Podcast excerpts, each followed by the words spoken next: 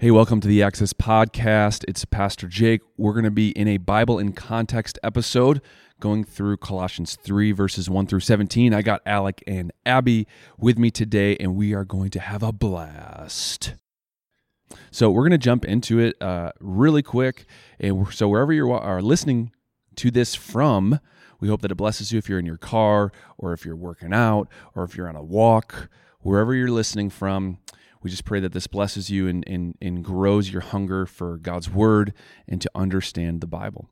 And so we're in Colossians 3. Um, this is our what? How many episodes have we had in Colossians? I think this is our fifth. Fifth episode in Colossians. Maybe six. Yeah, we're just going through it slowly. It's it's a part of it. You can't just zip through the Bible. You know, sometimes when we're preaching, we have to do like an overview and we don't get to do verse by verse in depth and, and talk and discuss things. And so that's what this podcast is the podcast episode is all about. And so, as we kind of look back um, on the book of Colossians, I just want to remind us of a few things, some of the cultural uh, things that are happening um, in the city of Colossae. They're battling with two major uh, false teachings or heresies, which are Jewish legalism, which focus on um, really just the religious nature of the Jewish culture, feast laws, food laws, and circumcision, and those types of religious uh, Jewish uh, religion elements that some of the religious leaders were trying to push on the Christians. And we know that Christ has set us free from all those things because in Christ he fulfilled all those. Um, all those requirements, and then the second, you could say heresy came from not the Jewish camp, but came from, more from just the the Gentile camp, which was Gnosticism, which was a like a lowering of Christ, in which they said Christ really wasn't God, and it's like this hyper spiritualization in which personal spiritual experience trumps um, teaching and church history and kind of the uh, fundamental principles of Scripture and God's view. And so Gnosticism kind of brought Christ down, and Paul is kind of objecting to these different heresies in the book of Colossians, in the letter of Colossians to the church. And there's one more element that I want to bring up today about the culture or the uh, kind of the context of Colossians, which is kind of how the community worked. And so to, to, to start by that, I want to share just a quick quick story. You know, I was I grew up in Granville and I lived there with my parents for 15 years and we had a neighbor who I literally never talked to once in my whole life. And I don't I'm not proud of this, but I literally don't even know his name. I don't know his I don't even know his last name. Like it's that bad. He was two houses down. And it's just so interesting. I think it embodies something that we live in such a private culture in which like everything is private. You come home or you go to work or you go to school and then you come home, you pull in the garage or you open the garage, you pull in the garage, you shut the garage and you don't come out ever again. And it's just like very private. It's like I don't know if that is he a Christian, is he a is atheist? I have no idea about anything in his life. Now, that's what we live in in, in today. Um, but that's not what life was like in first century Colossae. It was very, I mean, there was no privacy. And the only people who had privacy would be the very uh, wealthy or rich people. And everyone else, their whole life was public. So to become a follower of Jesus, everyone would know about it. Like everyone would know about it. So they, uh, in these ancient cities, they would have gods and these little gods that kind of were over different areas of their culture. So farming, weather, family, um, almost every area of life had these gods, and they would the people in those cultures would sacrifice things to those gods in order to gain favor inside of the gods. And so, if something was going wrong, they would assume the people in this culture would assume in Colossae that one of the gods was unhappy, so they have now sacrifice and do something to gain the favor of the gods. And so the Christians now, when you're a Christian and you're at this temple for the god of the harvest or the god of farming, and then you had a bad farming year, and so they're like, we need to sacrifice. And then the Christians are now told by Paul and by Christ that we need to forsake all those gods. The people in the community are like, wait a minute. You know, Alec isn't here today. What's going on with Alec? and then you go, they go talk to Alec because, you know, it's it's just a very public environment. It's, it's there's no privacy. And so, and Alec says, well, I am following Jesus, who's the God of all gods, and there is no other God but Him. Now it's not just a, a spiritual thing; it's a cultural thing. It's a it's a political it's a polit, there are political ramifications, and so to be a Christian in that environment is so radical. I mean, it, it costs so much culturally and socially to be a follower of Christ. And as we read this, I think it, it helps us to understand what it means for us in 2021 to be a follower of Jesus. And then we can learn from the context and the fact that it cost them something in order to believe. And the more that we can understand that, I think the better. And I'd say let's jump into Colossians 3. So before we jump into Colossians 3, I'm going to kind of read the last part of Colossians 2 because, as you know, when the Bible was written, when Paul wrote this, he did not pen chapter and verse that was added later on. And so this is one continuous letter. And so we're going to try to do our best to read it in that light. So uh, Colossians 2 20 through 23. If you have died with Christ to the elementary principles of the world, why, as if you were living in the world, do you submit yourself to, to decrees such as do not handle, do not taste, do not touch, which all refer to things destined to perish with use, in accordance with the commandments and teachings of man. These are matters which do have the appearance of wisdom and self made religion and humility and severe treatment of the body, but are of no value against fleshly indulgence. And so there's that kind of that phrase, fleshly indulgence. All these things are saying you'll have significance and you'll be free if you do all these things, but they have no value in actually helping us grow closer to God. So, verse 1 of chapter 3 is where we'll start today then. Therefore, referring back to the end of chapter 2, if you have been raised with Christ, keep seeking the things that are above, where Christ is, seated at the right hand of God. Set your minds on the things that are above, not on the things that are on earth. For you have died, and your life is hidden with Christ in God. When Christ, who is our life, is revealed, then you will also be revealed with him in glory. Pause right there. So here we are. This is a, a I don't know, well known uh, passage of scripture.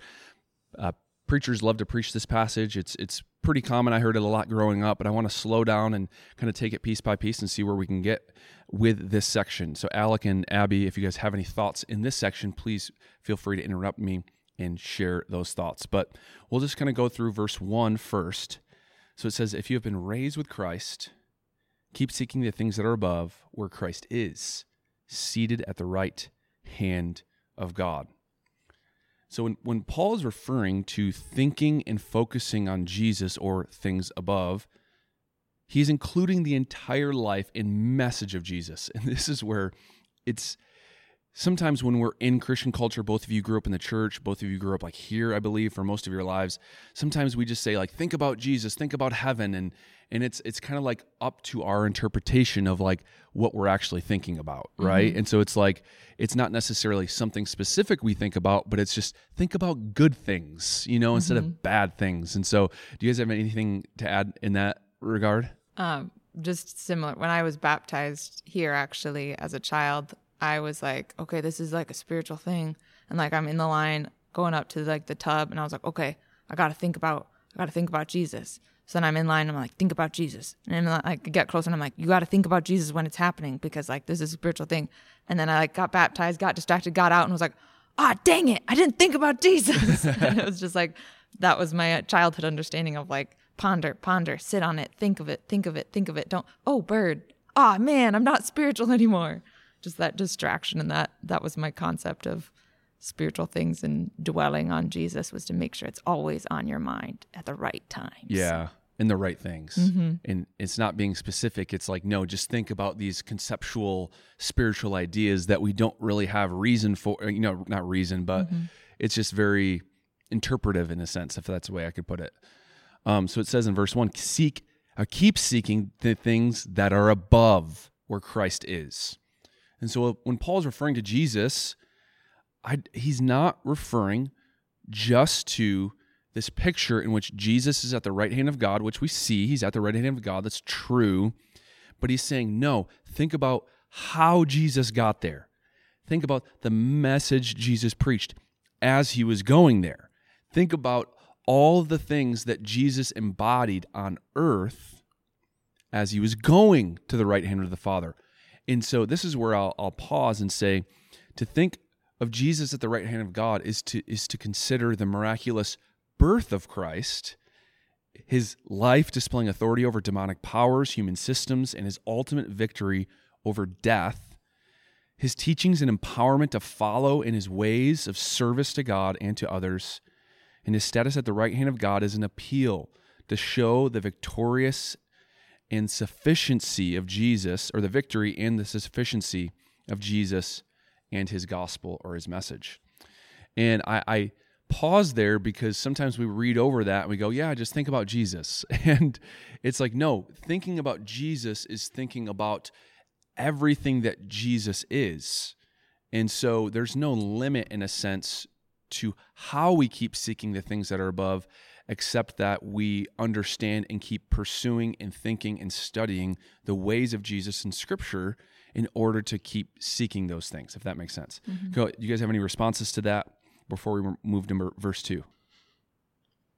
Yeah, I'm just thinking it's like it's not just that you're focusing on Jesus, even though you should, and it's not that we're just focusing on like the things, like the heavenly things, the things that are above. It's like we're looking at a complete picture. We're not looking at any particular part or cherry picking a, a, certain thing. It's like we have to know who Jesus is and the life that he walked out and all the aspects of his character to really set our minds on the things that are above and, and truly be transformed in our minds. I think you can't, if you only get, if you only have a, an in, if you have an incomplete picture, you're going to have an incomplete transformation in my mind. Mm-hmm. You're not really going to be living that, that full mm. transformation life that Christ has called us to live. That's yeah. good. And so we go to verse two and it says, Set your minds on the things that are above, not on the things that are on earth. Set your minds on things above, not on things on earth. So, Paul, uh, I really see a connection here back to the end of chapter two, in which he's saying all these things that the, that the, that don't fight against fleshly indulgence or earthly temptations and, and influences, and He's saying the things of the earth are the cultural pressures that are being thrusted upon these Christians. It's these pressures of Jewish legalism. It's these pressures of these gods that right that are they're they're calling for their allegiance so they can be accepted by their peers and so their family. They're not in the controversial camp in their city. And he's saying, don't think about all those things. Don't think about all those things. Think about the things that are above. Think about the message of Christ to serve others and to have the allegiance. And, and think about the things that are above, which remember Jesus, how he suffered, but now look at him now. He's at the right hand of God. In the same way, Alec, it goes back to your message on Philippians 2 of like when we serve uh, with the heart and the motive of Jesus, he exalts us. God opposes the proud, but gives grace to the humble.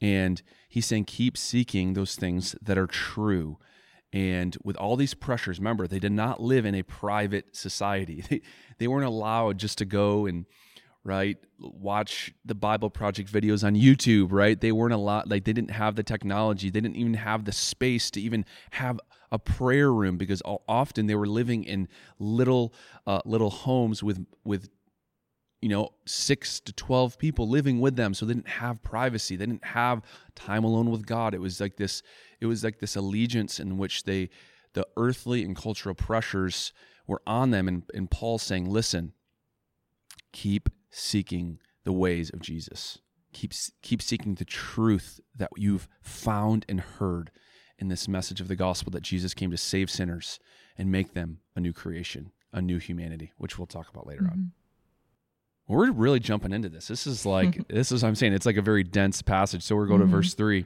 um, in chapter 3. It says, For you have died, and your life is hidden with Christ in God. Kind of fun imagery. Hidden with Christ in God.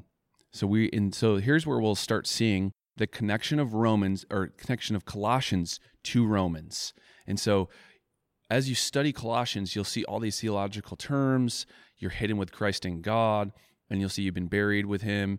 And then you go to Romans, and Romans actually unpacks it way more. And so you see Paul wrote Romans, Paul wrote Colossians, and you can see the the consistency that Paul was writing to the different churches, teaching them these core foundations in which their life was hidden with Christ in God. So Romans 6, 6 through 8 says, We know that our old self was crucified with him in order that the body of sin might be uh, brought to nothing so that we would no longer be enslaved to sin. For one who has uh, died has been set free from sin. Now we have died with Christ. We believe that we also live with him. We are hidden with Christ in God. And so I want you guys to, I'm going to ask you a question, then I'll make some comments to, to give you guys uh, some time to think. But when when that says for uh, sorry, you have died, and your life is hidden with Christ in God. What are some ways that you think about that and how, what that actually means? Like, what is Paul getting to when he says that our life, your life, is hidden with Christ in God? What what kind of imagery? What are, what are the ways in which you're you're thinking about how what Paul is meaning for a Christian in 2021? and I just love the imagery of being hidden, in which, like, like our li- my life, like the true life that God has given to me, the true life that Christ has made possible for me to live, to love and serve others, and live by the Spirit. It's actually hidden, and so it's not necessarily something that I'm even currently aware of right now. I may have had a glimpse of it, but there's always more in the person of Christ that I can become. And so, what are some ways that you guys think about that, or or not I, I don't want to say interpret but mm-hmm. what pictures do you get when in verse 3 for me at least um i think just in this conversation it's an interesting comparison and juxtaposition between we've been talking about how much lack of privacy there is how much like you're on display. Um and if you live differently if you start to follow the way of jesus there's like everybody knows there's no privacy. So just for the sake of this conversation it's just so interesting to me that like all of a sudden we're talking about like our English word hidden, but like for the I have the step Bible where you can click and see the word um, in the Greek, and it's like to hide, conceal, to lay up in and store, concealed and secret, all those meanings of like how if you are on display in front of your whole town and you're living differently and you have no home, you have no temple just for you, you're not welcome in the synagogues, you're not welcome in the like pagan temples you have a home. Your life is now hidden. Your life is now at home with Christ in God. And it's this hope of even though you have no privacy, even though you don't fit in where you are, um, the way you're living your life now and the way you're living your life towards, you have, you're hidden in Him, um, even if you're not welcome where you are. That's great. Alec, do you have any thoughts? I'm thinking. Um, I think that I do. You think that you are thinking? No, no, no, no. I'm, I'm just processing all because I'm also reading like the the message version, uh, and it says your old life is dead, your new life, which is your real life, even though invisible to spectators, is with Christ in God. He is your life. When Christ, your real life, remember, shows up again on this earth, you'll show up too. Um, and I was kind of thinking back to a book I'm reading by um, A.W. Tozer called The Pursuit of God, and he talks about how um, he talks about how reality we have a man. He is so good with words; it's hard to explain. But he talks mm-hmm. about the spiritual being like our reality, and yes, what we're living in is real, but it's not as real as the reality of the the supernatural or the spiritual. And I was just thinking, like you know, your your real life is hidden with Christ. It's like this earthly life is not your real life. Your your real life is the one that's hidden in Christ. It's the the spiritual life in which your spirit is walking with Christ and you're just kind of portraying that in your earthly body. That's kind of where my head is at.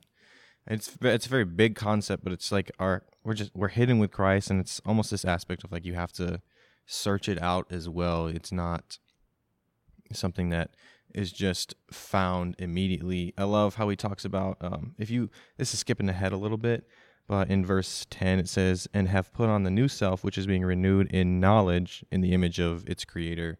And that knowledge is the word epignosis, um, which is the root word that gnosis is like an intimate knowing, like uh, like very deeply intimate. And like the word epa, I believe, is like a true, correct, like I guess you could say theology, or just a correct knowing, correct definition.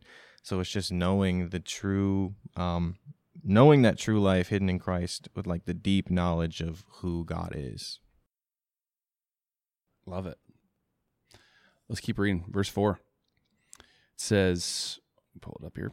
When Christ, who is our life, is revealed, then you will also be revealed with him in glory. So this uh, this kind of verse just confirms one of the core uh, beliefs of Christian theology, which is the second coming of Christ and the resurrection of the saints. And so he says, uh, when when Christ, who is our life, is revealed, meaning when he comes that second time, when he's revealed that second time, when he comes back for his church and for his bride, then you will also be revealed with him in glory. And so there's kind of a few things that he's addressing, but what I'll focus on for this uh, podcast is that we will also be revealed with him in glory. So when Christ reveals and he comes to set up the new heavens and the new earth, Christians will actually be raised back to life with him in bodies and not necessarily just in a spiritual sense. Pastor Doyne always says we're not little we're not little uh, angel babies with diapers throwing arrows at each other, but we will actually have bodies when we're resurrected. And that can be confirmed in, in so many different passages. But for this sake, I'll confirm it in Luke 24 and then in Matthew 27. In Luke 24, Jesus has just resurrected and he shows up to uh, the disciples. And it's pretty funny because like when you read it in Luke 24, like they're all like gathered together and all of a sudden it just says Jesus showed up and it's just like boom, he's there. And you just can imagine Jesus in his glorified state, he's no longer right, he's no longer limited by uh, the by the laws of nature real and gravity and any of those things. And so he shows up and he's there in a body form and the disciples are like, "Whoa, this what is happening?" And he goes, "Come and touch my hands." And so they come and they touch the holes in which he still had holes in his hands. And they were like, whoa. And then they're like, but it can't really be your body. You just showed up. And he says, give me the fish. And they had broiled fish and they give it to Jesus and he eats it. And it's just like this, this almost like mind blowing experience for the disciples and us that Jesus didn't turn into like a spirit in a sense. Like he still had a body. Like that's why his body was not in the tomb. You know what I mean? It's like he was resurrected from the dead and he was ascended to the Father. And this is, it happened for Christ, and Christ is the first fruits, meaning that those that pass away who are in Christ, their bodies will be raised up on the last day as well. First, the ones who have fallen asleep, and then those who are still living at the second coming of Christ. And this was actually proven in a sense, or this was, we were given a glimpse or a foretaste of this in Matthew 27 that when Jesus is resurrected in verses 52 and 53, that at that moment, the curtain was torn in two from top to bottom, the earth shook, the rocks split, and the tombs were broke open. The bodies of many holy people who had died were raised to life. like they came out of the tombs after Jesus' resurrection and went into the holy city, which is Jerusalem, and appeared to many people. And so a lot of people don't know that that actually happened. That when Jesus raised, there's all these people, the bodies of many holy people who had died were raised back to life. And so you can imagine it's like Uncle Sally and Uncle Rick and you know what I mean? And it's my grandma and you know, my my cousin just died last week and then all of a sudden like Jesus resurrected and it was like this this cosmic explosion in which the the powers of death we're shaken so much that God gives a glimpse of what's going to happen for all of us in the future, in which our bodies will be raised back to life. Now, those people eventually died. Those people weren't glorified in the state of Jesus, but it's a foretaste of what will happen to us at the second coming of Christ. And we're going to keep moving because I'm, we're we're only through verse four, and we got to keep rolling. So, verses five through eleven. Abby, would you, uh, or actually, Alec, would you read five through eleven for us? Yeah. What are you reading from? This is going to be the NIV. Cool. So it says, Put to death, therefore, whatever belongs to your earthly nature sexual immorality, impurity, lust, evil desires, and greed, which is idolatry. Because of these, the wrath of God is coming. You used to walk in these ways, in the life you once lived, but now you must rid you must also rid yourselves of all such things as these anger, rage, malice, slander, and filthy language from your lips. Do not lie to each other, since you have taken off your old self with its practices and have put on the new self uh, new self, which is being renewed in, in knowledge in the image of its creator. Here there is no Gentile or Jew, circumcised or uncircumcised, barbarian, Scythian, slave, or free, but Christ is all and is in all. That's some good stuff. There's a lot there. There's a lot of cultural uh, cultural implications for us in that last verse 11, but we will not jump ahead. We'll take it one piece at a time, slowly doing the, the scripture justice. So it says in verse 5 Therefore, treat the parts of your earthly bodies as dead to sexual immorality, impurity, passion, evil, desire, greed, which amounts to idolatry. What do you got to say about that, Alec? It just, you know, you read it earlier. It brings me back to, to Romans 8, where he says, um, Or don't you know that all of us were baptized into Christ Jesus? Oh, don't you know that all of us who were baptized into Christ Jesus were baptized into his death? We were therefore buried with him through baptism into death, in order, just as Christ was raised from the dead through the glory of the Father, we too may live a new life. I think I read that right. No, that, that's that's Um, great. But it's just like, put it to death like that. I'm trying to.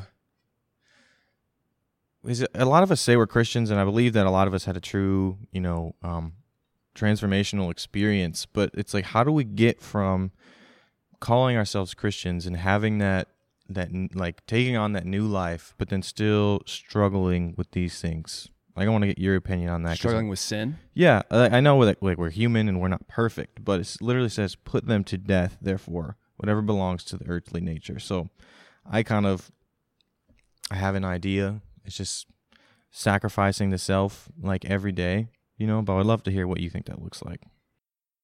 So I want to clarify your question, and I would love to hear your thoughts on this too. Um, but so your question is, how do we continue claiming to, claiming to be Christian if we still have sin? Well, obviously, that's kind of like a, it's a big question, but yeah, essentially, it's like we have like we we we claim to be Christians. We have the transformational experience. You know, we we take on the new self because we're baptized into into into death and then raised back to life with Christ. So it's like why this may be going way too deep, but why do we have to put to death? Therefore, like again, you know, why is it that we keep like these things keep coming back? Probably because of sin, but I just want to hear you elaborate on that. So why does sin keep creeping back if we're dead to sin? Yeah, that's a good way to put it. I guess how I'll respond to that is we're dead to sin in the uh, in the eternal effects of sin. For the wages of sin is death, but the gift of God is eternal life in Christ Jesus our Lord. And so death had its grip on the human heart in which because of humans were lost and broken and dead in their sin. It says we were dead in our sin right? Meaning we couldn't get our way out of it. They tried the they tried right the sacrifices, they tried the temple, but that was insufficient to forgive the sins of humanity. It it, it played a part in the redemptive story of of humanity, but it was insufficient. And so Christ came to die, and it says that our sin was imputed on him. So Christ took on the sin of humanity, disarming the powers, the, the demonic powers that were holding, and he actually took our sin, right? So our sin is dead, meaning that it's on the cross. Now, this is we're kind of referring to the not yet already. And it's just this idea that in the sight of God, he looks at us as if we've never sinned. That's what justified means, that we are justified by faith. We have been saved by grace through faith. So we're justified. God looks at us and he look, sees Christ when he sees us. And so we're dead to sin in the sense that sin no longer can kill us. like we're dead be, because the sin is was died on the cross with Christ. And I hope this is making sense. Um, but there's still what's called sanctification, which is the working out of your salvation. It's the purification process. It's learning to become more like Christ over time as we are empowered by the Holy Spirit and as we grow in Christian community. Um, and ultimately, this being dead to sexual morality, impurity, passion, evil desire, and greed, like being dead to those things, isn't necessarily mean that we'll never have these sins. It, it, it but it doesn't mean that we need to put them to death. It's like this very nuanced, and I'd love to hear maybe your response to what I'm saying, Abby, um, because there is a part of it that it's just saying that that that I believe is really true is that if you're not killing your sin, it's killing you. Um, that in the sight of God, He's forgiven us, but we still have a personal responsibility to work out our salvation with fear and trembling, knowing that sin sin against a holy God is is not something to be taken lightly. So I fumbled my way through that, but I'll let you respond. Um, I think for me, it's an, I have no answers. I just have opinions. That's all I got. For sure. Um, thoughts and but for me, something that Bible Project has really been helping me understand is like in the garden where like quote unquote our perception of perfect or great or like the best we've ever had. Um, there was potential and there was choice and there was um the the moment where you had a crossroads of can I can I trust God's good for me and his definition of good and evil? Or do I take it and seize it for myself and keep alive my definitions of blaming others for my own guilt, defending my own pride, my own survival, that like survival instinct we have for the human nature. And so they chose the to define it for themselves and we have our human nature um and Bible Project has helped me so much because I used to reference it as like Adam and Eve made a choice and now we're all stuck because of them. But like they, with their beautiful animation style, they show like the crossroads between Babylon and like the setup goal of Jerusalem. And like you can choose here. And then another time they like, they do another crossroads for people. Like you can choose this or you can choose this. You can choose your definition of good and evil and power um, and fulfillment, or you can go after God's definition. And it's a very strange definition because it's death to us. It says, die to this, die to that. You've died. And we're like, well, I don't want that. So I'm going to go over here. Um, and so something that they really changed my frame of is Dr. Tim Mackie talks about how, like, we have this perception of the garden as perfect, but the garden was potential. It was like the animals weren't even named yet. Things weren't done. There was like there were things to do, there were choices to be made, and our role in our new humanity, the role of that the goal of humanity was to take that potential and run with it. Was to what what are we going to do in partnership, um, being the image of God and walking that out. And so for me, just something that Bible Project has really helped my reference for is that I daily still have that choice and there's daily still that potential. And what what are we going to do? How am I going to um, am I going to trust His definition of good and evil today, or am I going to pick up my own and that um, the the price that Jesus paid? I fail and I fail and I fail, but I get to because of what He's done, I get to pick back up again and run after that imago Dei, that image of God. Um, and so it's like a daily happening where my reference I used to have was like the garden happened it didn't happen again. Jesus happened. It didn't happen again. I accepted Jesus and now I'm going to be in heaven one day. And it was like this really like four events and that's it. But it turned like just really seeing the Bible in its cultural context and really uh, submitting to community and not having all the answers. It's a daily walking out of like we are actively participating in potential hmm. um, every day. And we have that choice before us every day.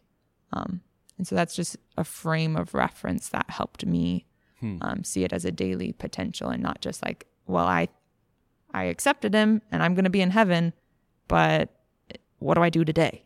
Yeah. And what do we do if we're in these sins? Does mm-hmm. that mean we've lost our salvation? you know what I mean? Mm-hmm. What does that mean for us?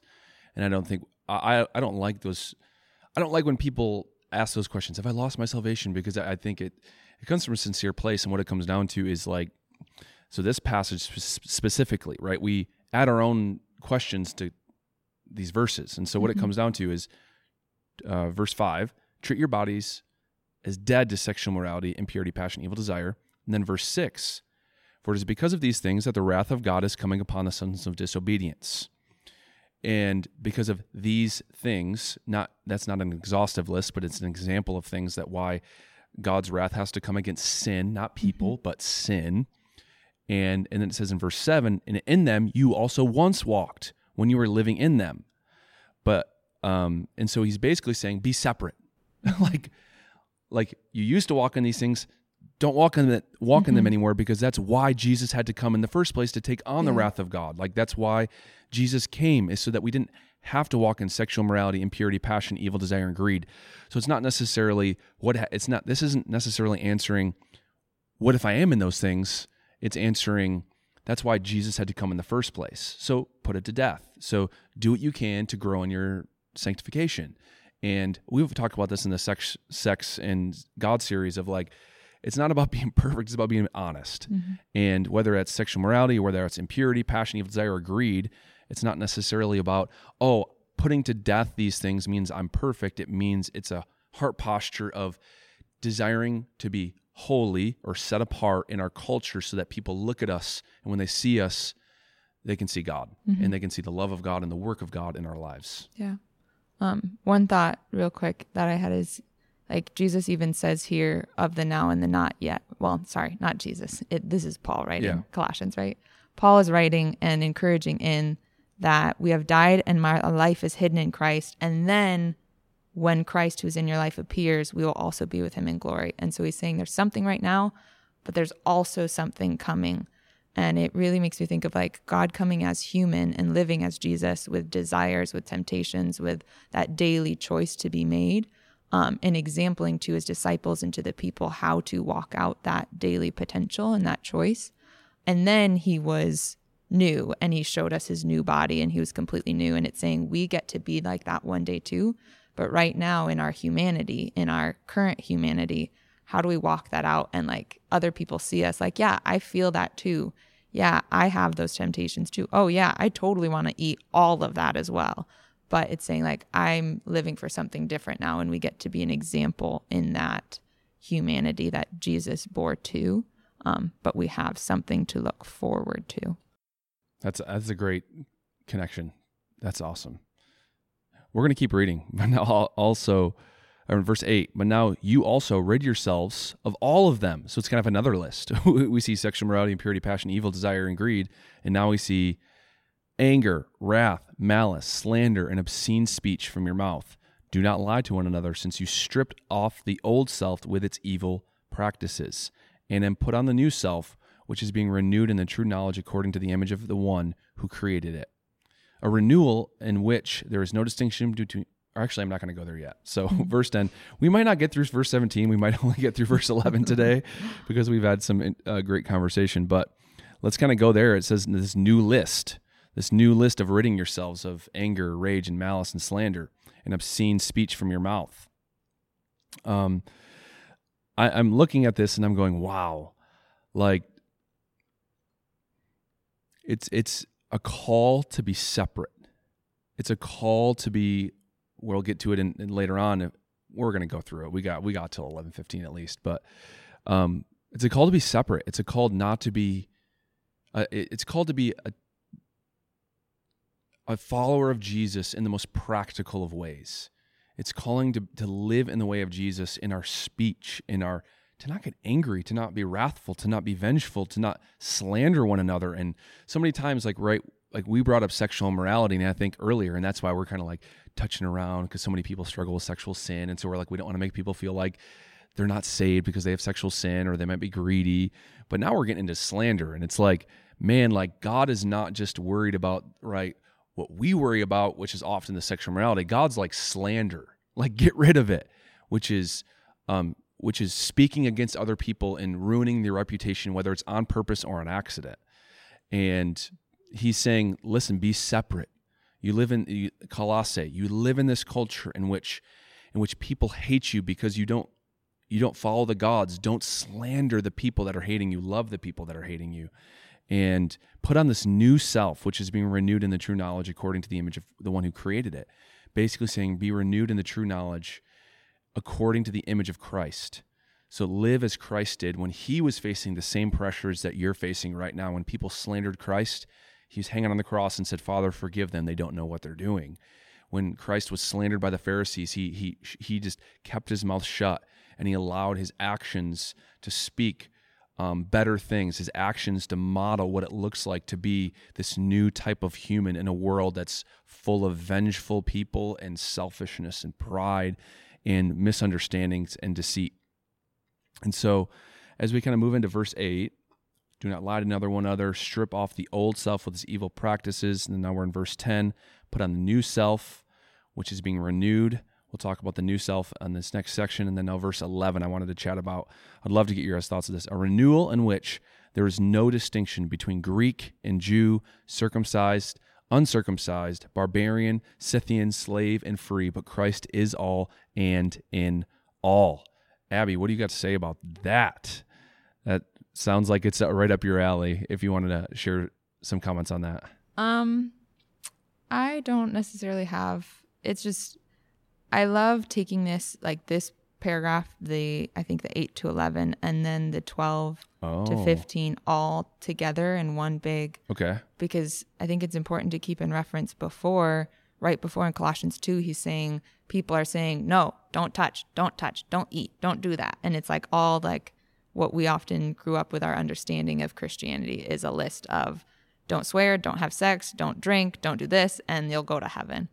Um, and he's saying like this legalism on one side um, isn't the answer. And so, but then he goes into a list, and you're like, well, what is this? And like you sit like, don't do that, don't say those things. I thought I was just like freed from this, but um, that he's going through and saying like, um, I think you were wanting to get me to talk about race and No, the, I and the didn't. distinctions between right there, but um, in in a good way, not in a trying to trick me way, but just that it's all one big picture of like who we are now. Like before is like this list of what to do and what not to do, but here is like this is what we aren't anymore. But you can't have just that without the next part of what like we're not just supposed to be empty. We're not just supposed to not do that, not do this, never exist. Like it's coming to this whole part, this next Yeah. part of what we are now and not just what we don't do. Um yeah. I have something. Um, kind of tap like wrapping it all together.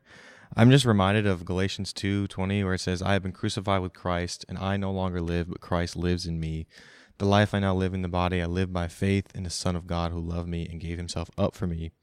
Um, and kind of tying that back into uh, where he talks about in ten, you know, put on the new self, which is being renewed in the knowledge of the image of the Creator. Like we don't realize, like it's not we that live anymore. It's christ that lives within us. But in order to know who who that new person is like we have to intimately know and chase down that relationship with jesus where i think it goes back into where we're talking about verse 3 like your life is now hidden with christ. Like you have to be able to to seek out that new life with christ. Like you have to intimately know who christ is before you can walk out this this new life which we're called to which it gives us like sort of a description. Therefore as god's chosen people you know clothe yourselves with these things. But um i'm also reminded of um it's philippians 2 12 where it talks about continue to work out your salvation with fear and trembling. Like it's not a an instant thing. It's a process which we have to walk through of intimately knowing god so that we we can we can become more like jesus. And and i'm just thinking you know as um it's talking about there's no Gentile or Jew.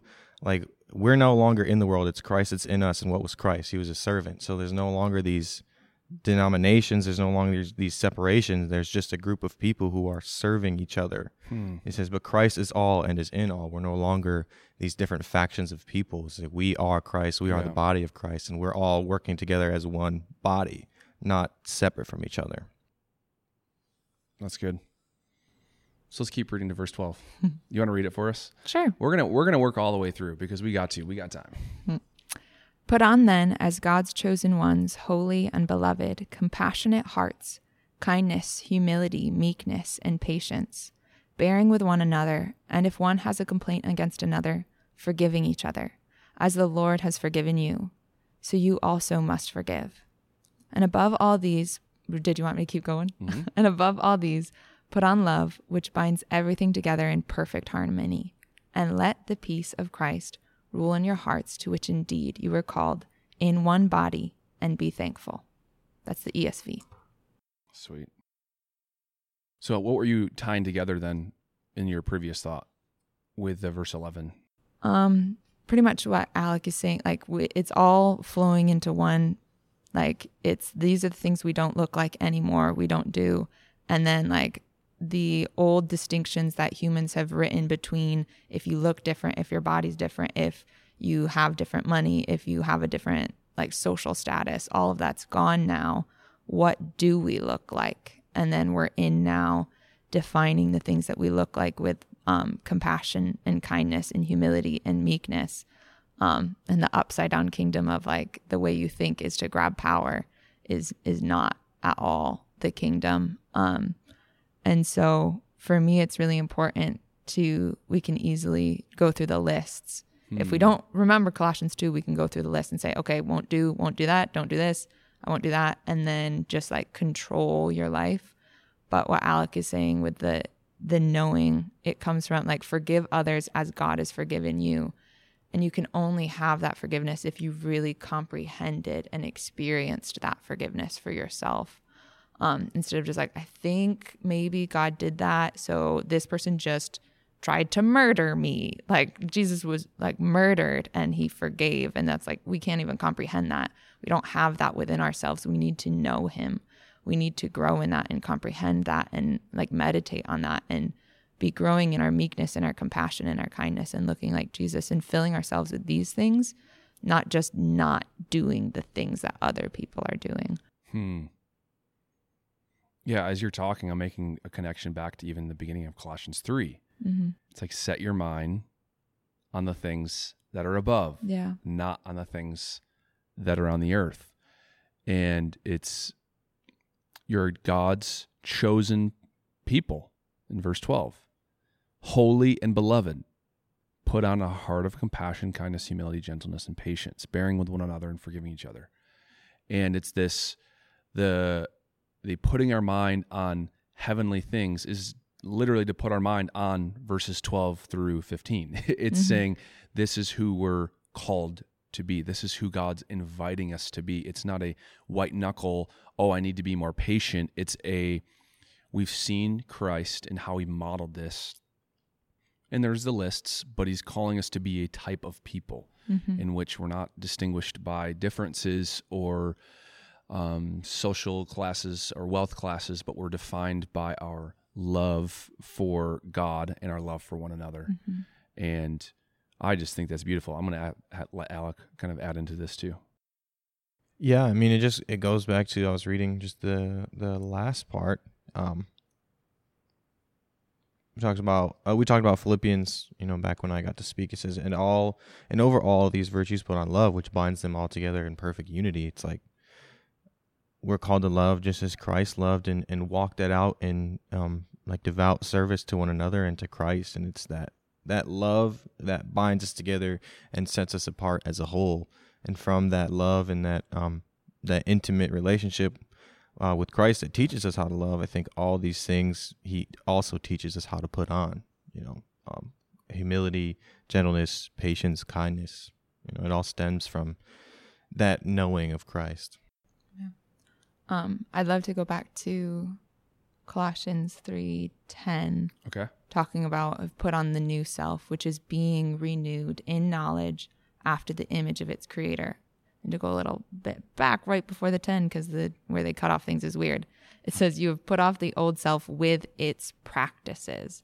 And so something I'd love to talk with you guys about is so how do we as Jesus followers, what are the practices that lead to like um how do we practically walk this out today? How um if we're putting off the old self with lying and cheating and stealing and slandering and getting angry and like the little things too and putting on this new self that's being renewed in knowledge after the image of its creator we're like okay how do i renew myself in knowledge in the image of my creator like how do we walk that out now what do we do as a community trying to seek out to lay down these old things to do it first alone and then with community and then with close people and accountability partners like what are all these words of that we've we've figured out how to follow jesus as a community and how do people listening how do we do this practically is it just know don't do and do or how do we renew ourselves in the knowledge and how does this look like for us Do you have any practices that you'd recommend? i do Share them. I'll share some too. um oh, I want you to go first though. Thank you. I didn't just want to talk the whole time. No, go for it. Um, for me, no, it's gonna be weird because it's just Okay, gonna go I'll for- share. Do you guys I'll- have any I'll- I ideas? can, I can go. I can Because go. for me, and then it's just gonna be me talking again. For one, I think um, you know, we always want to find a quick solution to whatever problem it is that we're facing. You know, like if I'm, you know, having sex outside of marriage, you know, I guess well the answer is to stop having sex outside of marriage. Or if I'm lying, stop lying. But or like if just whatever we're caught up in, like it doesn't really matter. We just want a quick fix. Mhm. And I think we've lost the ability to just stop um, and ask, you know, like what the Holy Spirit is saying. Because I think we we forget, like, yeah, even if we are, if we even if we don't have like a quiet time that we're dedicated to, or like you know, we just we read the Bible whenever we get the chance, or like it doesn't really matter. I think we just missed the fact that we can stop and ask the Holy Spirit, you know, like what is going on in this moment and what He wants to do. Um, and I think the more time that we spend in those moments and just getting to know God and getting to know His heart, I think the Mm-hmm. Holy Spirit will quicken us.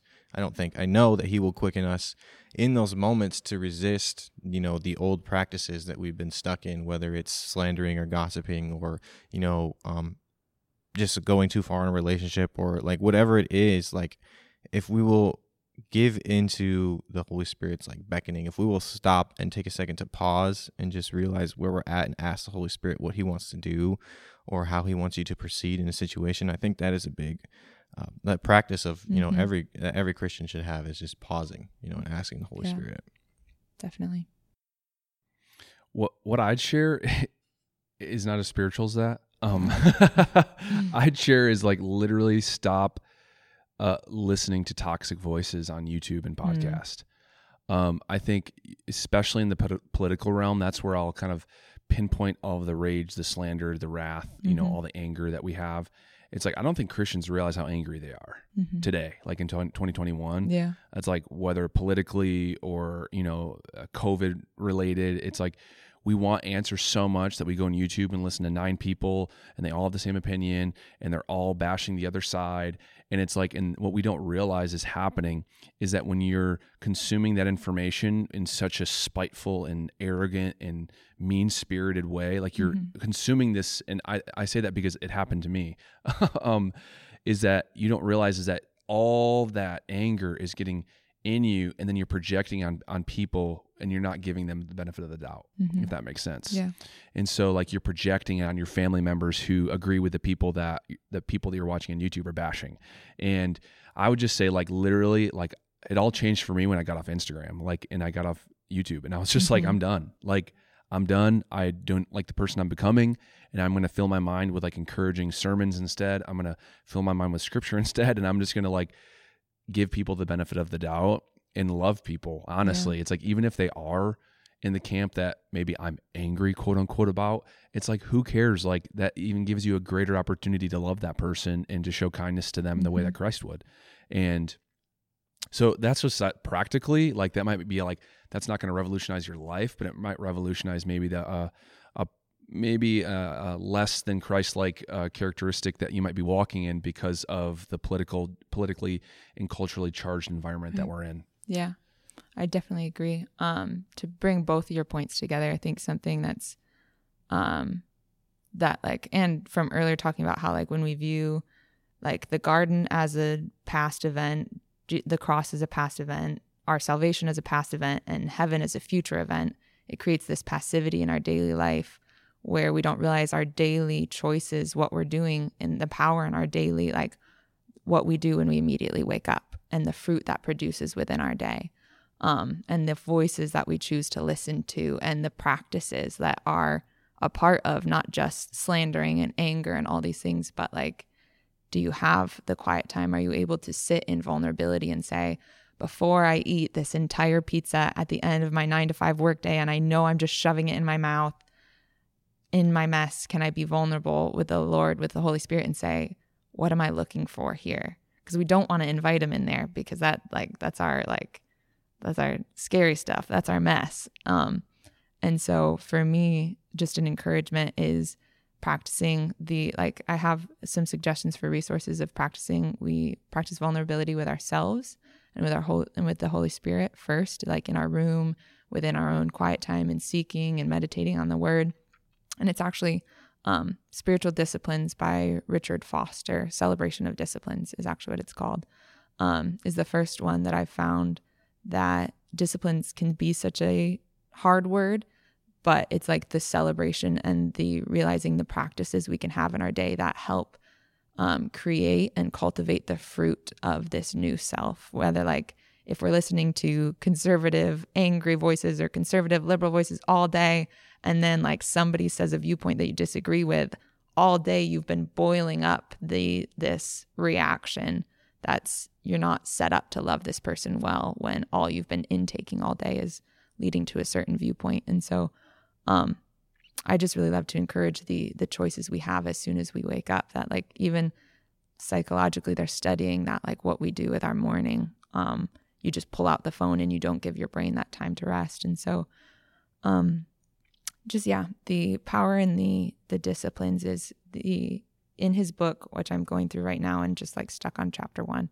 but um, I've read it before but forgot it.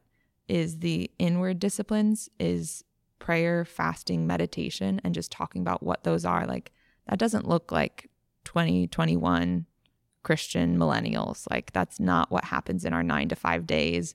Maybe you can work out after work. Maybe you can squeeze in like your favorite show and then go to bed.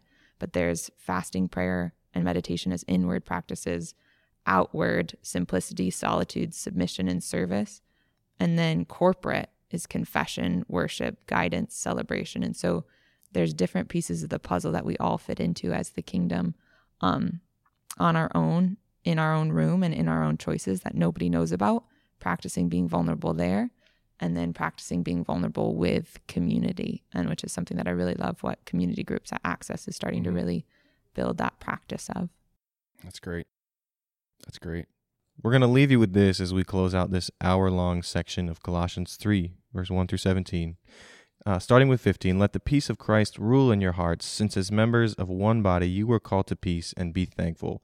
Let the message of Christ dwell among you richly as you teach and admonish one another with all wisdom through psalms, hymns, and songs from the Spirit, singing to God with gratitude in your hearts.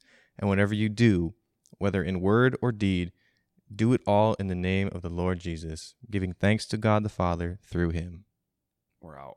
And we're gone. Peace.